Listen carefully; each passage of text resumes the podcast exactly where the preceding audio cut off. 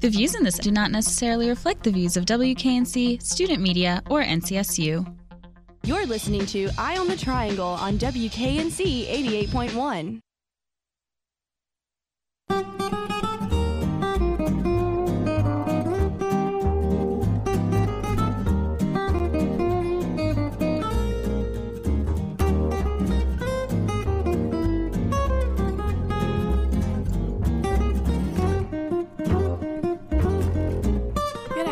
and welcome to this week's Eye on the Triangle.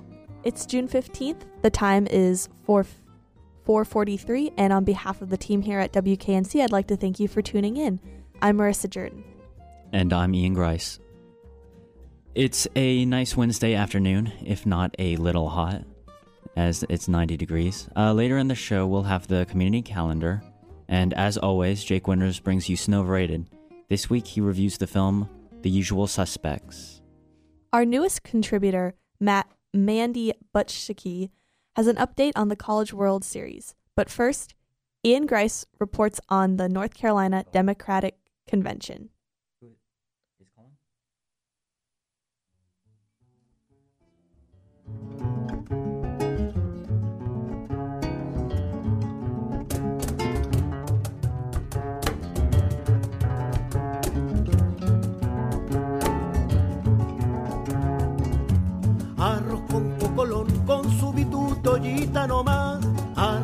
Cocolón, con su bituto con su bituto con su bituto North Carolina Attorney General Roy Cooper and candidate for U.S. Congress Deborah Ross spoke at the North Carolina Democratic Convention held at the McKimmon Center and Talley Student Union June 11th. More than a thousand people attended the convention, where the North Carolina Democrats finalized the party's platform and elected 43 delegates that will be going to the National Democratic Convention in July to choose the party's nominee. 70 delegates had been elected at the district conventions May 21st. The convention was heated at times, and there was many amendments to the party platform. The delegates were resolute in bringing a liberal voice to the state government. Both Senator Bernie Sanders and Hillary Clinton supporters were in the audience with buttons and apparel showing allegiance to their candidate, and there were two cutouts of Hillary Clinton in the audience. During the Jefferson Jackson dinner after the convention, Roy Cooper, who will be running for governor in November, spoke along with Linda Coleman, who will be running with him for lieutenant governor. Cooper said he is running against McCrory to become the North Carolina governor. Cooper spoke on public education, the economy, and Governor McCrory's tax policy at the dinner.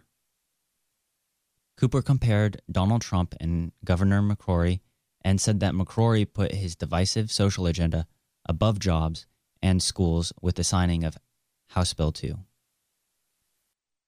And we're seeing that Governor McCrory and Donald Trump are a lot alike. They both use this divisive rhetoric as a political tool to try to divide us. Governor McCrory, when, when Donald Trump made these racist comments about the judge, Governor McCrory just simply doubles down on his support for Donald Trump. Cooper's opponent, Governor Pat McCrory and Lieutenant Governor Dan Forest, accepted his party's nomination for his reelection at the North Carolina GOP convention back in May. Coleman introduced Cooper as her running mate and said that they would build a strong North Carolina that would work for everyone. Donald Trump, Pat McCrory, and Dan Forest will continue to promote an ideological agenda that does not reflect our values. We cannot and will not let that happen, right? Deborah Ross, who will be running against Senator Richard Burr, introduced herself to the audience and spoke on the strengths of the Democratic ticket in North Carolina. I think this is the best Democratic slate we have had in a long time. From the top of the ticket all the way down to the bottom, we've never been stronger here in North Carolina. And whether it's the governor's mansion, the North Carolina Supreme Court, or the U.S. Senate, We have some folks who have overstayed their welcome, and now it's time for a change. Ross also spoke on increasing the minimum wage and supporting veteran programs. The party platform planks covered topics including agriculture and aquaculture, children and families, consumer protection, substance abuse protections, civil justice, security, law enforcement, and many more. The delegates also discussed the Trans Pacific Partnership, Israeli and Palestinian statehood, amending charter schools out of the language, and appealing the right to work laws. In May, during the North Carolina Republican Convention, the party had recently removed Chairman Hasan Harnett from his job, and Donald Trump had just become the presumptive party candidate. For Eye on the Triangle, I'm Ian Grice.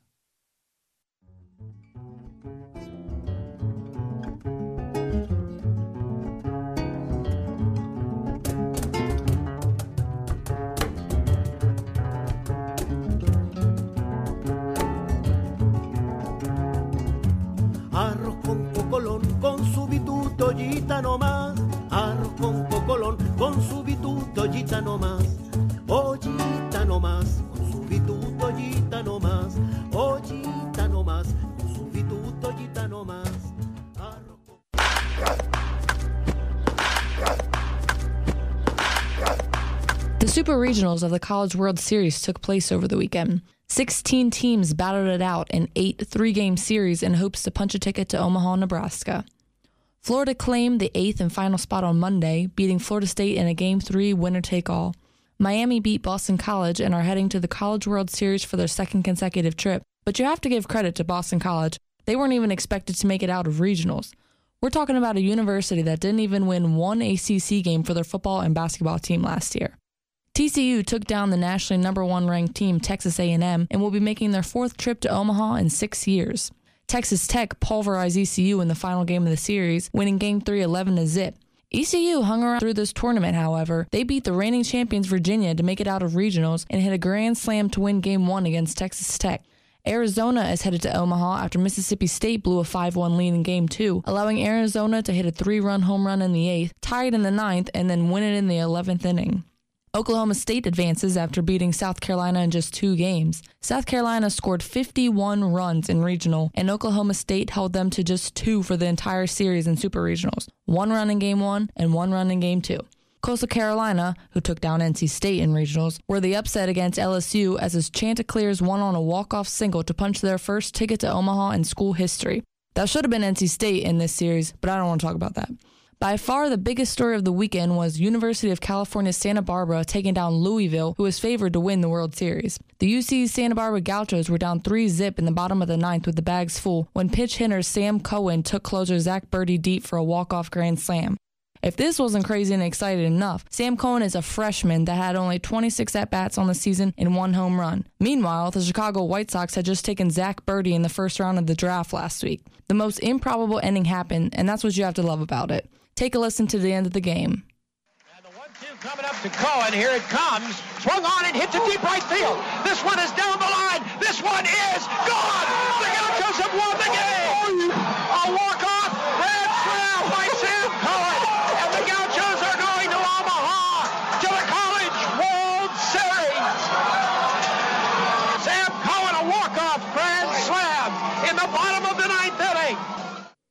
A gaucho is an Argentinian cowboy, and I'm hoping they ride off into the sunset and are the ones hoisting the trophy at the end of the College World Series.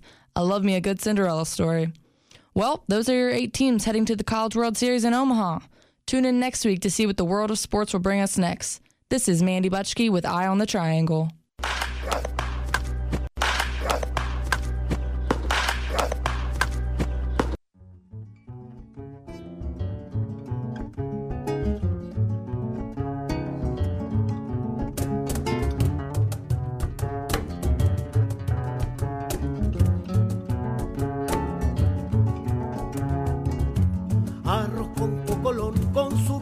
Bituto ollita no más. Arroz con cocolón, con su bituto ollita no.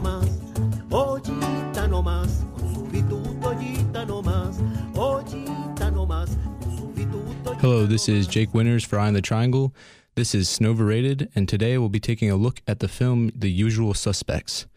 The first thing that stuck out to me about this film when watching it was the viewpoint. It is limited omniscient, meaning it knows all, but only from a selected perspective. A lot of movies use this type of perspective because it allows the writer to confuse the audience with unimportant or irrelevant information and generally mislead. The usual suspects use it in a way to create a great climactic moment at the end, like most films, but its perspective was never clearly one or two people.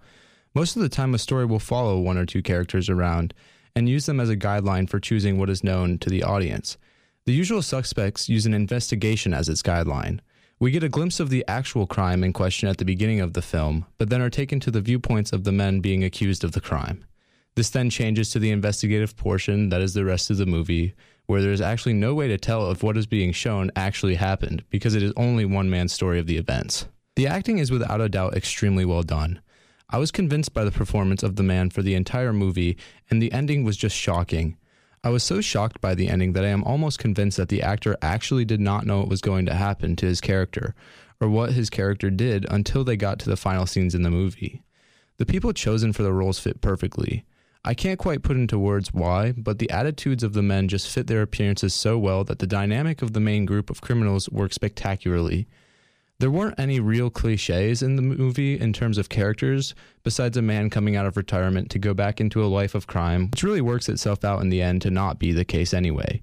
Using cliches to write a movie is not always a bad thing, but the fact that they left out many that inhabit the genre of criminal thrillers makes it all the more original and refreshing to see.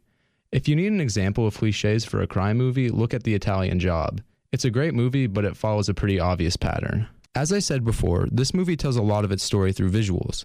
In fact, the most unexpected part of the movie comes completely through visuals, which leaves you wondering if what you are seeing is actually what's happening. You have to pay attention to the story enough to understand what you are shown, and so in effect, you are being rewarded for doing so. I love this way of concluding the movie because they never straight up tell you what happened, and you can only really guess but everyone knows what happened overall. It leaves little details up to the audience to figure out. I'm going to give this movie a 7.5 out of 10. It tells the story through picture and not audio and has one of the best plots I have seen in a while. The reason I am giving it a lower score is because of its length. It went on for a little too long. I think maybe they wanted to draw out the visuals so you know what you were seeing, but I think the effect would have been better if they left out a lot of the subtleties that were included. They do make the movie more interesting and give it character, but they also take away from the overall effect by making it tedious to watch at points. This movie, along with almost all of the other movies I have reviewed, are available on Amazon.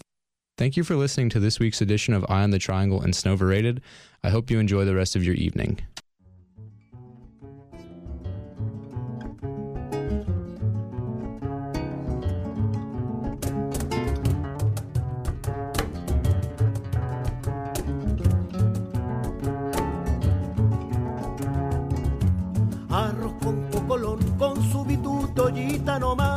Arroz con con su bituto, ollita ollita con su bituto, ollita ollita con su bituto, ollita.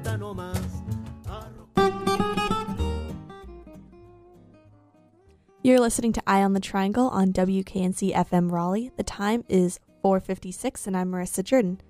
In recent national news, early Sunday morning, a shooting occurred at the Pulse, a gay club in downtown Orlando. The shooter, Omar Mateen, shot 49 people and injured 53. This has been the deadliest mass shooting in the United States history. Mateen brought an assault rifle into the club around 2 a.m. and started shooting into the crowd. Mateen was killed in the three hour police standoff. He was investigated by the FBI in 2013 and 2014, but was not found to be a threat either time. The shooter was a terrorist sympathizer, but there was no evidence that he was under any direct terrorist networks. However, his internet search history showed that he had recently Googled jihadist propaganda. The LGBT community all across the world has been very supported, supportive of the Orlando gay community, coming together with the phrase, We stand with Orlando and pray for Orlando. Even President Obama has said, We stand with the people of Orlando and that this was an act of hate and an act of terror. The president continued by saying, We will not give in to fear or turn against each other. The president said, Instead, we will stand united as Americans and take action against those who threaten us.